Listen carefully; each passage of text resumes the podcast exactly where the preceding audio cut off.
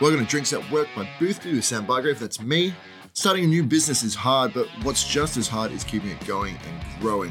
My guest today is Penny Sippe. Penny is the founder of Australian Cocktail Month, which, if you've been listening to Drinks at Work, you may know as the first sponsor of this podcast. It's happening this May. Go to AustralianCocktailMonth.com.au to find out more and grab tickets. And as part of that deal, I'll talk to Penny about her career and how she runs Australian Cocktail Month and get a real understanding of what the experiential side of the drinks industry entails. Yes, this is a sponsored episode. No, it's not just an ad. We do get into some interesting topics. That's because Penny Sippe is an interesting woman building a career in drinks, and that's what this podcast is all about. Penny landed at number 10 on Bartender Magazine's most influential list the last time that was run in 2019, and spent nearly a decade at Bacardi Martini Australia as their go to person for bringing brands to life in the wider world. It's an interesting episode, even if, full disclosure, Penny is a good friend of mine because there is a lot to unpack. We go into what experiential can do, how brands and bartenders can work well together, and a little of what brands do wrong in that space, and the challenges also of starting your own thing, something that as I'm in the same boat, I always find interesting. With that in mind, if you like this podcast and want to share it with the wider world, please do. Give it a rating on Apple Podcasts and on Spotify, and that will help others who also might like it to find it. Now, on to my chat with Penny Sippe. Uh, Penny Sippe, thanks for joining me on Drinks at Work by Boothby. Nice to have you here. Thank you. Happy to be here. Uh, we're going to talk a little bit about Australian Cocktail Month in just a moment. Um, that's coming up in May this year. That's correct. Yep year number two. Looking forward Very to it. Very good. Um, I'd like to set the table first. So, can you sort of explain what it is you've developed as a career in and around the drinks industry? Uh, you work in the experiential space. Uh, how'd you come to be working there? Yeah, I do. So, I kind of came about it in in I suppose quite a long way. I originally studied fashion marketing and merchandising, so quite quite different to hospitality, but also plenty of similarities. And I worked in that fashion space for quite a while. Ended up traveling to London to work there and worked in uh, Selfridges in a department store over there in their marketing team and worked on a lot of their big events campaigns for the year, which I loved and was super exciting. Did two years in London, came back, ended up working at David Jones in their marketing team and then Myer for five years, rolling out their brand events and experiential events and lots of fashion events. And kind of after five years, had had had enough of that that kind of industry. You know, you can do fashion shows year after year. The the looks change, but it's it's very much the, the same thing. and I was kind of kind of a little bit done with that. So finished up there and took a role at Bacardi, which was started out just as a, a six month maternity cover. And that turned into to nine and a half years at Bacardi, which was amazing. And then during that time really developed the experiential platforms at Bacardi for, for their different brands and ch- changed their sponsorship understanding from sponsoring events and being part of events to creating their own events for the brands. So when we're talking about experiential and these sort of activations and that kind of thing, what does that actually mean? What what is experiential? Just for anyone who is unclear, because sometimes I can be a little unclear on this myself. It's true. Me too. Sometimes it it's really about creating immersive experiences that showcase the brand. So whether it be um, showcasing where certain spirits are from, or taking consumers into another world that has been created for the brand so that one they get to ex- escape their their normal day-to-day life. It showcases all the various aspects for the brand um, and educates people as well. But when consumers or, or bartenders if you're doing events for trade they're going to leave with a, an understanding and an experience that they had at that event for that brand. So they they're going to leave with a strong impression of the brand. Right but what I mean, what does that mean? I mean, I've been in these meetings before, and it's brand has certain values and everything. Do the general public really care about this sort of thing, the values of the brand, or is it just something that they're picking up by osmosis or something? Yeah, I think I I think sometimes they they care about the values of the brands or the the aspects of the brands that are interesting. But I think the the role of experiential is delivering it to consumers in an interesting way. So for instance, um, when I was at Bacardi, we developed a program called Project Botanicals for Bombay Sapphire Gin. And it was really about, it was kind of one of the first cocktail and food pairing programs that was delivered in Australia. And we did that, one, to show that you know, cocktails can be paired with food. They're not just for pre or post dinner drinks. And then we also wove in the the different botanicals in Bombay Sapphire gin. So there's you know 10 different botanicals so we had 10 different courses that consumers could choose from and the cocktails and the food were based around those different botanicals so through the experience you are educating consumers but it's kind of in a, a fun and engaging way rather than just shoving brand information down right so they shouldn't realize that they're actually getting marketed to at the same time True. Okay. Yes. And so, what was what was the day to day nature of your job at Bacardi? What was it you do? Because I mean, the events sort of take place throughout the year, right? So at Bacardi, I was the experiential sponsorship and PR manager, um, and I oversaw all the brands in the portfolio. So it was quite a a wide variety of work that I did. You know, multitasking was was what what I was good at and got very good at during my time there because there was always a lot of things on the go. So it was not just planning events and executing events, but also wrapping up previous exhibitions or executions or events. So it was it was very much on the go. It was a combination of working with in-house teams, so whether they be the brand team or the sales team or or whoever it may be to work out what they wanted to achieve from their marketing campaigns for those particular brands. So often the brand managers would oversee the more traditional above the line advertising. So whether you see that on television or street furniture or that kind and that's of thing. Above, above um, the line, that's the billboards and that sort of stuff, is it? Yeah. So more more kind of traditional advertising. I, I either worked with the brand teams to develop concepts that we did in house, or also worked with plenty of amazing suppliers that we kind of brought on board uh, for various different projects. Uh, were there a lot of meetings involved in that kind of time? plenty of meetings, plenty of meetings, plenty of follow up from meetings yeah, multitasking was what it was all about, and you know, plenty of guest lists for for all the events, all the guest lists and all the spreadsheets. That's for sure. That sounds like a sounds like my worst nightmare. Um, you uh, you mentioned you were you had nine and a half years at Bacardi, uh, left during COVID. Uh, give us the, the Australian Cocktail Month origin story. How did this thing come about? Why did it come about? Yeah, sure. So I, as I said, yep, nine and a half years at Bacardi, which was amazing. Um, finished up at late September 2020. Um, unfortunately, it was a COVID redundancy, but you know, I'm well aware I wasn't the only one that that happened to. Not a lot um, of events happening of... during COVID, right?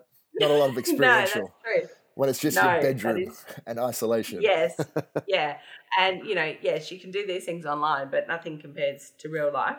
Um, so I was I was very lucky to to have so long at Bacardi and learn from all the activations and people that I worked with there. But yeah, made redundant. wasn't really sure what I wanted to do because I kind of thought it'd be weird if I went straight from one supplier to another supplier doing the similar thing. Really? Um, isn't that just called getting a job? You know? yeah, yeah. But I suppose I, I, was there for so long, and I was. Do you have um, a Bacardi tattoo? No, I do not. I do not. There are plenty of people that do, but not. I'm not one right. of them. Um, so wasn't sure what I wanted to do. Knew I wanted to stay in the industry. Loved the hospitality industry and all aspects of it. Thought about what I could do that would fulfill me, but also potentially help the industry coming out of COVID. Um, so I spoke to a couple of people about um, my idea for Australian Cocktail Month, both on brand side and and uh, venue side. Um, might have even mentioned it to you to get your feedback along the way. Um, and everyone kind of thought it was a good idea. And I think one one of the things that was a positive about being made redundant, you know, you have that little bit of financial buffer to give things a go that I may not have had the guts to do if I had to uh, go straight back into earning a salary. So came up with the concept of Australian Cocktail Month. You know, it was all planned to really support the industry coming out of COVID um, and encourage consumers to get back into the bars um, and experience drinks in bars. So, from kind of concept to rolling out the first year, it was seven months, mm. um, which was pretty speedy year one was a success, and then we pretty much went straight into planning how it can grow and develop for year two. And so, regular listeners to the podcast will have heard the ads up up the top of the episode, uh, but and which sort of describes a little bit about what Australian Cocktail Month's all about. But do you want to give us the uh, give us the elevator pitch for it? What is it? Yeah, sure. So ultimately, it was developed to um, support the industry and champion the Australian cocktail industry and support bars and bartenders as they welcome consumers back into their bars um, following the, the closures and restrictions of originally the last year and then the last two years as COVID continued to roll on. yeah, the, the mission remains the same, right? It does. Um, it so does. the first year you had, was it four cities? Yes, um, last year we had four cities and um, 72 bars. And so you've expanded it this year. What's the idea behind expanding it? Yeah, so we went from four cities to 12 cities and 72 bars to 145 bars, which was a great idea at the time. Um, uh, over the last couple of months, I may have regretted that uh, as I've been uh, chasing and securing uh, different aspects of the campaign. But I kind of did that. One, you know, if you're going to call something Australian, you need to be as broad as possible um, across the country.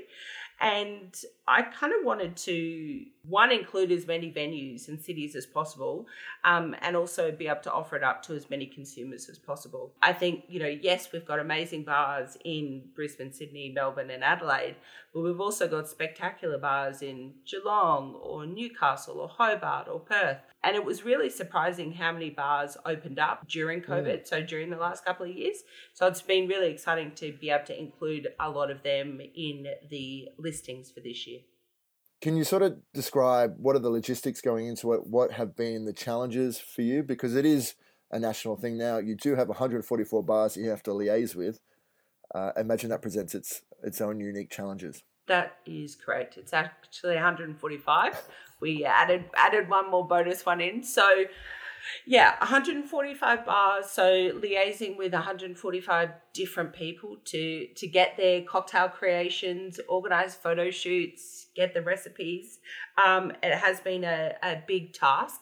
Um, so yeah, it's nearly 450 drinks that we're working um, for across the country. So plenty. I mean, the the upside is there's plenty of opportunities and deliciousness coming consumers' way during May. Um, but it has been a bit of a, a challenge to get that all together. I think realistically, I probably underestimated the hours that it would take to pull it all together. Um, but I have got um, some people that are working with me to help help manage all that. I think la- last year was a success, and I think sometimes it, it potentially is a bit easier to get sponsors involved in inaugural year because potentially there's a bit of goodwill behind it, and people are willing to give year one a shot.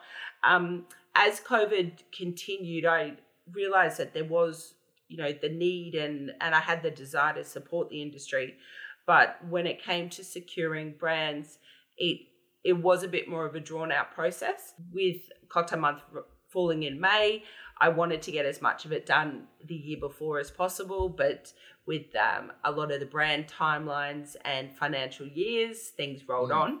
Um, so that that did delay a bit of brand sign. I, I imagine too that there's a bit of uh, uncertainty putting on events. Well, when you would have started this process, were you starting during a lockdown? For planning for year two, um, yes, it was kind of like just in between. And we were quite lucky with the rollout of last year. There was only three days at the end of the month in, in Melbourne specifically that um, was affected by the, the second bout of COVID in Australia. Mm. So that, that was quite good. But there was some, there was a little bit of hesitancy from some of the brands as to what would happen with the rollout and if COVID did did rear its head again.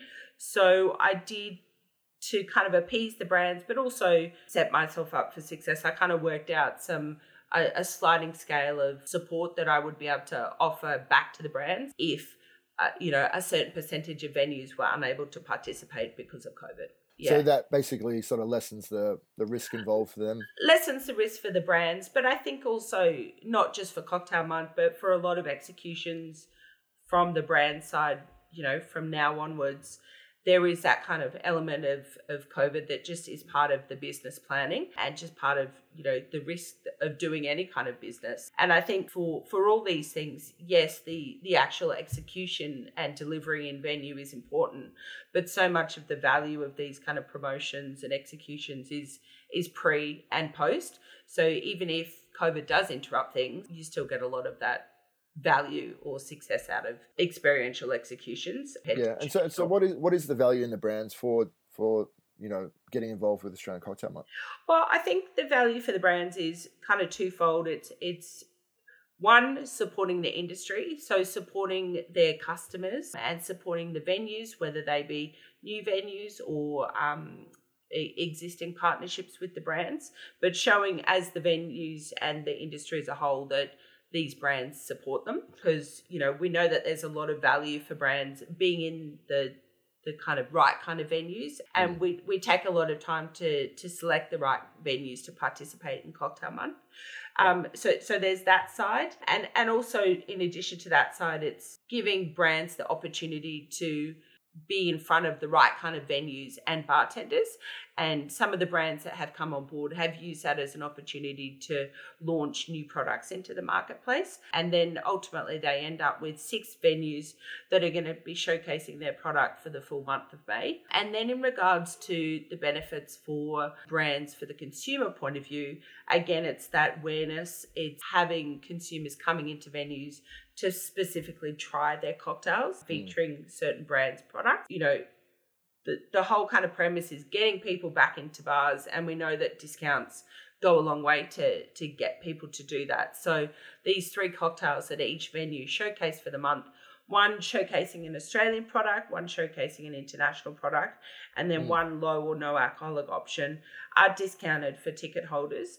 And we found that last year when consumers came in, they did try the cocktail month specials, but then a lot of the time they went on to try the existing menus or new menus that the brands were showcasing. Say, so there are other people out there looking to do something similar and get a big initiative like this off the ground or you know host say like a single day event in in and around their bars.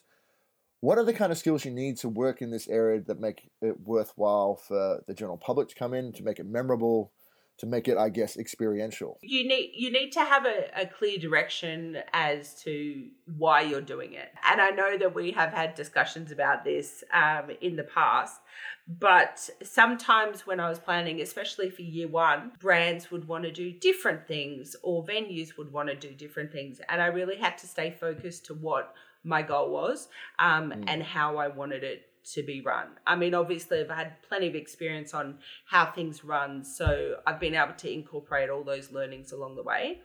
But I think what set me up for success in year one and will hopefully continue for year two and onwards is trying to make it as I mean, it sounds a little bit wanky, but a, win-win for everyone. So it's like, yeah. you know, a win for the brands. They get into venues, they get the opportunity to support the trade during this tricky time, and they get awareness um, and you know the old liquid on lips.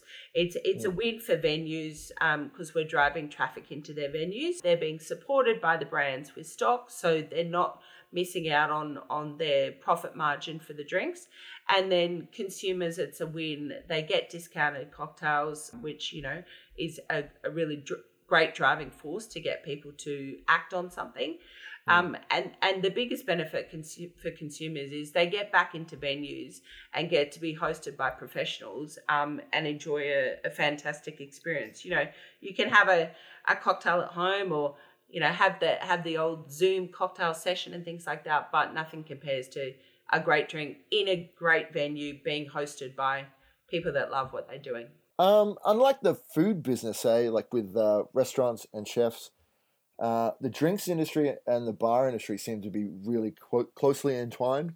Brands like you, you don't you don't have the sponsorship of restaurants so uh, visible by food companies as you do with, say, liquor companies. I mean, this can be good and it can be bad.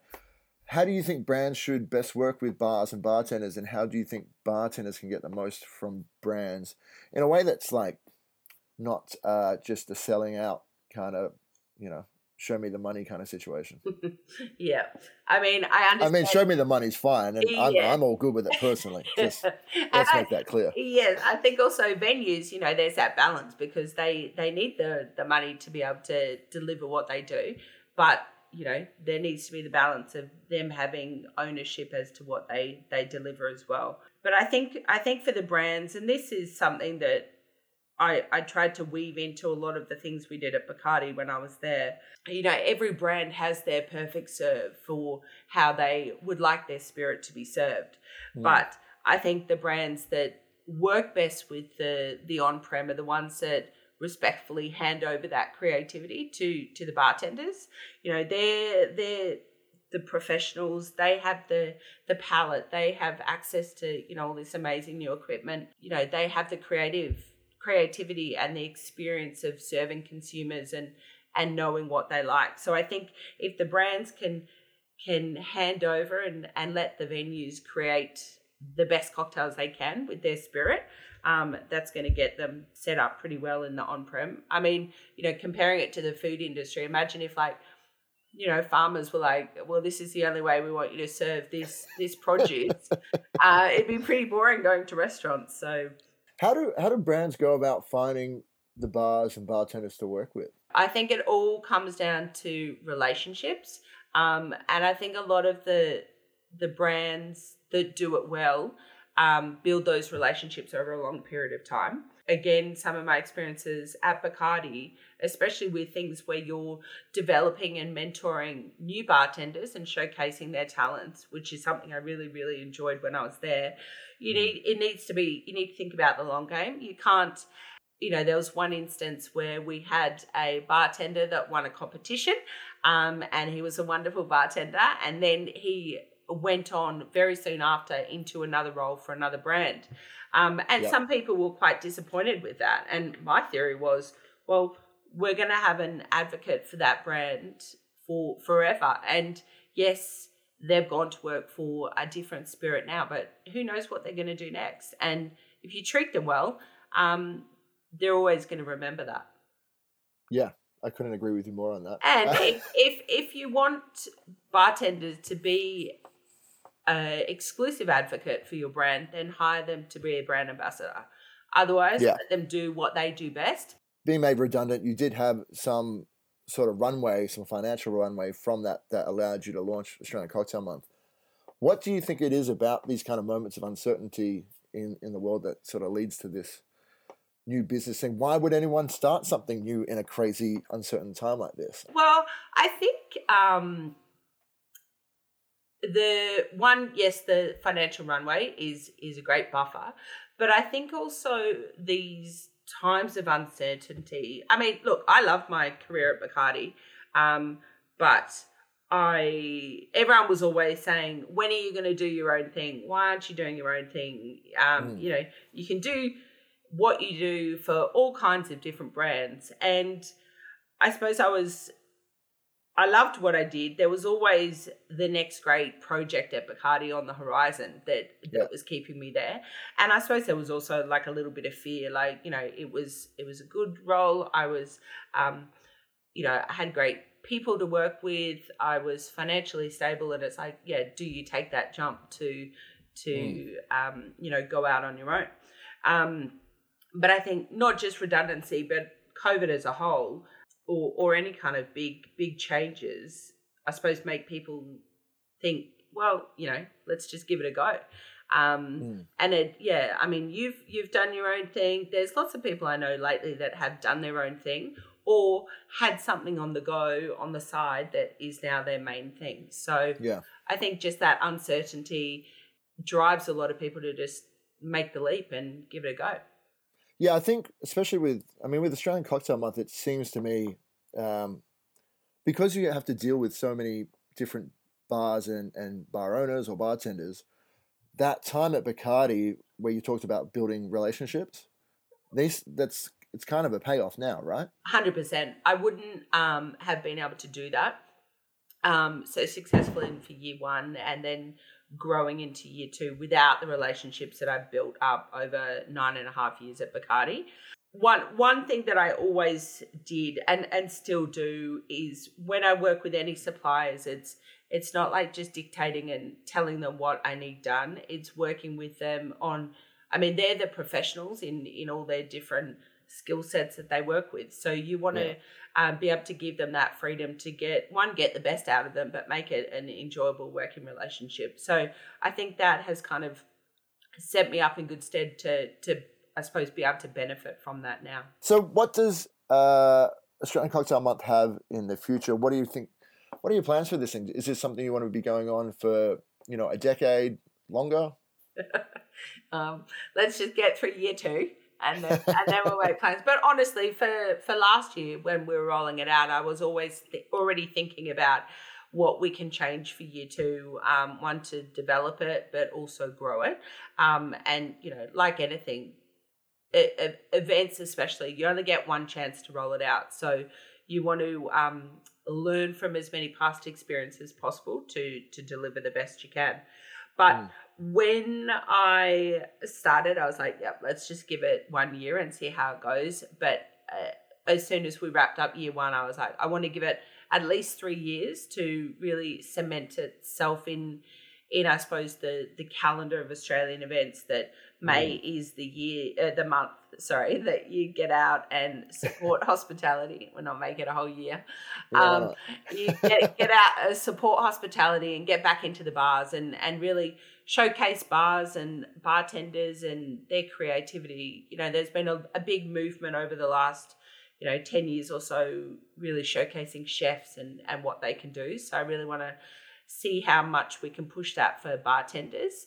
Mm. Um, so this yeah. is what I think is great about it because it's it's something with Boothby that I've been trying to do is well. It's just put bartenders at the forefront because for so long it's always been about you know either the bar, but like I mean chefs have had this for ages. Yeah, right? yeah, and and again at my time at Bacardi, you know, the competitions and things that we ran for for the industry, they were the one of the things I really loved to find uh, bartenders and hospo workers that are really passionate about what they want to do, um, and shining a, a spotlight on them and and letting people know, you know, of their great talent, but also how they got there and what their inspirations are and and what they mm. want to do next. So that that's kind of the goal for for cocktail month um, and uh, continue to grow it and develop it. We will not be expanding at the rate we did uh, for year two in year three. I can definitely tell you that right now.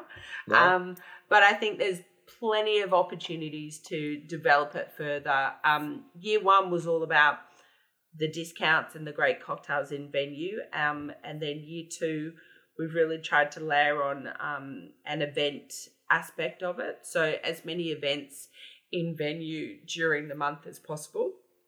So, a lot of those are still being finalized at the moment, um, but they'll be shared really shortly. And, and everything from, you know, um, just distillers doing tasting events in venue um, to you know, whether it be yeah cocktail and, and canapé pairings or whatever the brands want to do but the, the whole premise of it is again getting people into venues. So everything will be in venue during the month, which is exciting.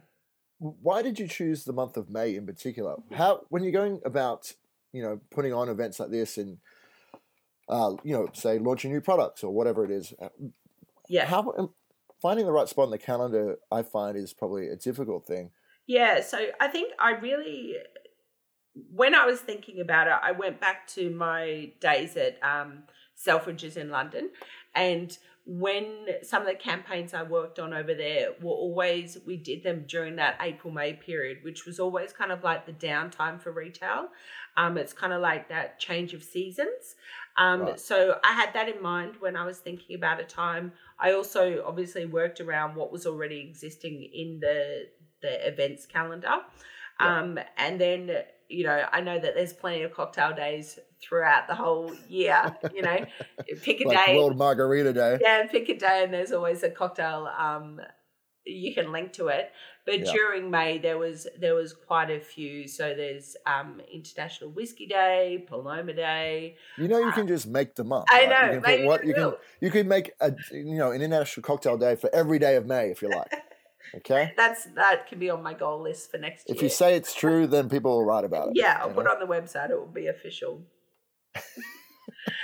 so, th- so that was kind of the, the premise around picking May. Um, also, um, when when I did pick May um, last year, there was quite a few things that ended up happening in May. There was um, a lot of government support for certain cities, specifically Sydney, um, which at times it was a little bit challenging because there was a lot happening in the marketplace. But overall, I kind of just went with it, and and my theory was, well, the more people out and about enjoying the venues and the nightlife in in our cities, the better. That's what it's all Yeah. about. So we just went with it. Fantastic. All right. Well, thank you, Penny Sippe, for talking to me on Drinks at Work. Thanks for joining me. Thank you, Sam. Thanks again to Penny Sippe for joining me, and thank you to you for listening. I hope you enjoyed this episode. Uh, please, if you've got any feedback or if there is someone you'd like to hear from on the podcast, my email is sam at boothby.com.au and I'd love to hear from you. Until next week, this has been Drinks at Work by Boothby.